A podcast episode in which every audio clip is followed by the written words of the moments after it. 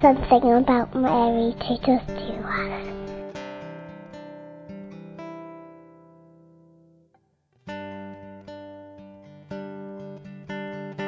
My name's Daniel Weatherly. I'm 37 and I'm from England, I'm from Kent in the south of England. And as it happens, I'm a seminarian. I've just completed my fifth year of formation with two years to go to priesthood, which is incredibly exciting and incredibly frightening and awe inspiring at the same time. And I want to talk just really about Our Lady and the role she's played in my life to date, and especially my vocation. From my very earliest days, my earliest memories, I knew that I had two mothers my earthly mother, who I loved very much, and also my heavenly mother. And the way I came to know of her was in the most simple way. It was through singing Marian hymns, especially in the month of May when we went to church. My mother was a faithful churchgoer, and we all went along, no question. And um, another way, which was very, very beautiful, was on the dressing table in my mother's bedroom, my parents' bedroom, was a statue of Our Lady of Fatima. I didn't actually know this was the Blessed Mother of God. I didn't know it was Our Lady of Fatima. It was just a beautiful statue. And she had the famous crown in her head, and it was in fact one that you could take out and put in again with a little hole in the head. and I loved playing with this statue, and with all three of us, me, my brother and sister, be lying on a bed after a bath on a weekday or a Sunday evening, whatever it was, and um, I'd reach for that statue and I'd play with the crown, and I just held the statue, and I knew that the mother who was cleaning my ears or whatever was actually not quite as important as the mother who loved me in heaven. And it's easy to say that looking back now, because at the time I didn't know that. But I did. At the deepest sense of my being, I knew I had two mothers and I was being held by both of them. And in a way, my childhood wasn't terribly easy. We had a lot of family problems, personal problems. But through all of it, I knew that I was being held by the hand by my Heavenly Mother. Now, I always wanted to be a musician. We had free instrumental lessons at my school where I grew up in Portsmouth. And I took up the violin, not because I knew anything about music or the violin, in fact, I'd never seen one before, but I wanted to play the trumpet. And I couldn't get a sound out of the trumpet in the first lesson because my teeth were wonky. So the teacher said, Why don't you go next door, join the girls, and play the violin? So, red faced, I went into the room next door, opened a violin case, and fell in love with the violin. And all through school, all I wanted to do was to be a violinist. So I worked very hard at the violin and at nothing else, I'm afraid. I didn't learn anything at school. And, uh, I worked my way amazingly through to music college, and I won a place at the Royal College of Music in London.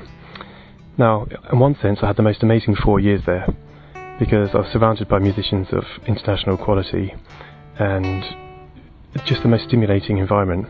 It was also scary, not just because it was terribly competitive and often backstabbing, but I was living with very, um, should we say, emotionally and worldly driven people who lived off adrenaline. And you could say that the atmosphere at Music College was like a, a, a melting pot in a negative way of, of very, um, should we say, undesirable lifestyles. And I felt myself very, very, very confused because the normal behaviour that was going on there was really abhorrent to me, and yet I felt kind of left out of things. And my Catholic faith, which had been so much part of my life, in fact, it wasn't a part of my life, it just was the basis of my life. Suddenly, in one way, I was embarrassed about it, and in another way, I didn't want to let it go. So, I found myself making a decision. I was either going to throw myself completely into being a Catholic, or I was going to give it up. I wasn't going to do anything half heartedly. I didn't play the violin half heartedly, so how could I be a half hearted Catholic? So sadly, I chose to drop my faith altogether, and I stopped going to Mass on Sundays, and I stopped saying my prayers. And after a few weeks, I was so empty and lonely, but I, I couldn't find a way to get back to my faith. I knew nothing really about my faith, except that it had been part of the rhythm of my life. I had no Catholic friends, and in my holidays, when I'd go back to my parish in Kent with my parents, there was almost nobody my age that I could talk to, and certainly nobody that was interested in talking any more than about whether or not the homily was any good or whether they liked the hymns that were sung. Now, in answer to a, a great prayer, which was a prayer of pleading to God to get me out of London really and to give me a worthwhile job, a way of employing my violin playing for His glory really, although I didn't know it at the time.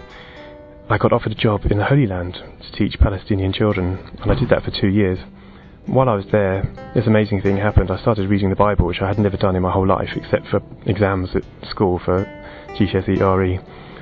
on my day off, I'd go into Jerusalem. I'd sit on the Mount of Olives and I'd watch the sun set over the old city of Jerusalem, usually crying my eyes out, and usually reading the Gospel of John. And I just knew for the first time in my life that I wasn't reading it alone, and that I wasn't reading a story, but I was actually encountering a person, that that person was not only with me as I read those words, but was actually speaking those words to me personally. And I knew from that moment on that I couldn't ignore my faith, and more to the point, I couldn't ignore Jesus Christ. But again, I had the same problem. Although I lived in the Holy Land, you'd expect everyone to be faithful and religious. Many people who were religious were religious for cultural reasons, I'm afraid, more than um, spiritual or authentic reasons. I didn't know what to do. I'd heard of this thing called the internet. I'd never actually been on the internet. I'm still a complete technophobe. But I heard about an internet cafe in the town where I lived. So I went into this internet cafe and I saw this little box that said search. So I just typed in the word Medjugorje. And I'd been to Medjugorje as a child, amazingly, with my parents and my brother and sister. And I had a very, very strange time there. I was a 10 year old and saw all these signs and miracles and just did not know what to make of it at all. It was out of my comfort zone. It really was, literally out of my comfort zone. But there was something about that word, Medjugorje, that really attracted me, and I could still remember how to spell it. so I typed that into the search engine, and hundreds of thousands, perhaps millions of pages came up. I just clicked on the first one that made any sense to me, and it was just called My Home Medjugorje. And it was the most beautiful website full of very badly spelt English, awful grammar. But I could just feel the Holy Spirit coming out of this website. It was amazing. I devoured the whole thing and left a message on the guest book. And the chap who actually wrote this website got in touch with me. And over the, the course of the next few weeks, I poured out my heart, just asking all these questions that I'd never had a chance to ask or ne- never taken the opportunity to ask about my faith. And got amazing answers. He was no theologian, but he loved God deeply, and especially his Blessed Mother. And I knew that Our Lady had found me again, and that I was now back in the fold of the church, and I started going to Mass again. And the rest, as they say, is history, really. I've got this lovely image that occurred to me just a few minutes ago while I was starting to talk. It's that when we were children, I remember one of my earliest memories, my mum, when she when we were first walking and we'd go out shopping, and poor mum had three under five, she would she would fasten reins onto like a little pack on on our bodies so that we could walk, but she would be able to keep an eye on us at the same time. That would seem probably really cruel and non-PC to do now to children to tie, tie them on with reins as you go shopping. But I realise now that it had two functions. One was so she could keep an eye on us, another was to let us to let us explore, but to be free. And I think God wants us to really enjoy this world, but at the same time, our freedom is our greatest enemy. At least our liberty is our greatest enemy, because we can choose to do bad things with our lives and to distort the goodness. And I like the image of the rosary as being those reins of our Heavenly Mother holding us and us holding her, so that we're free to enjoy this wonderful world, but that she's always there guiding us, not just keeping us away from evil, but leading us ever closer to the goal, which is not just to understand our faith better, but to know her Son better. And I've come to realise now that it's not possible to love our Heavenly Mother too much, because she only ever leads us to her Son. And all I can say is that I'm very excited about being a priest. Like I said, I'm full of awe, but I know that my Heavenly Mother is with me, and um, yeah, I'm looking forward to the adventure she has in store for me. And I try and pray the rosary as often as I can because I don't want to let go of those reins.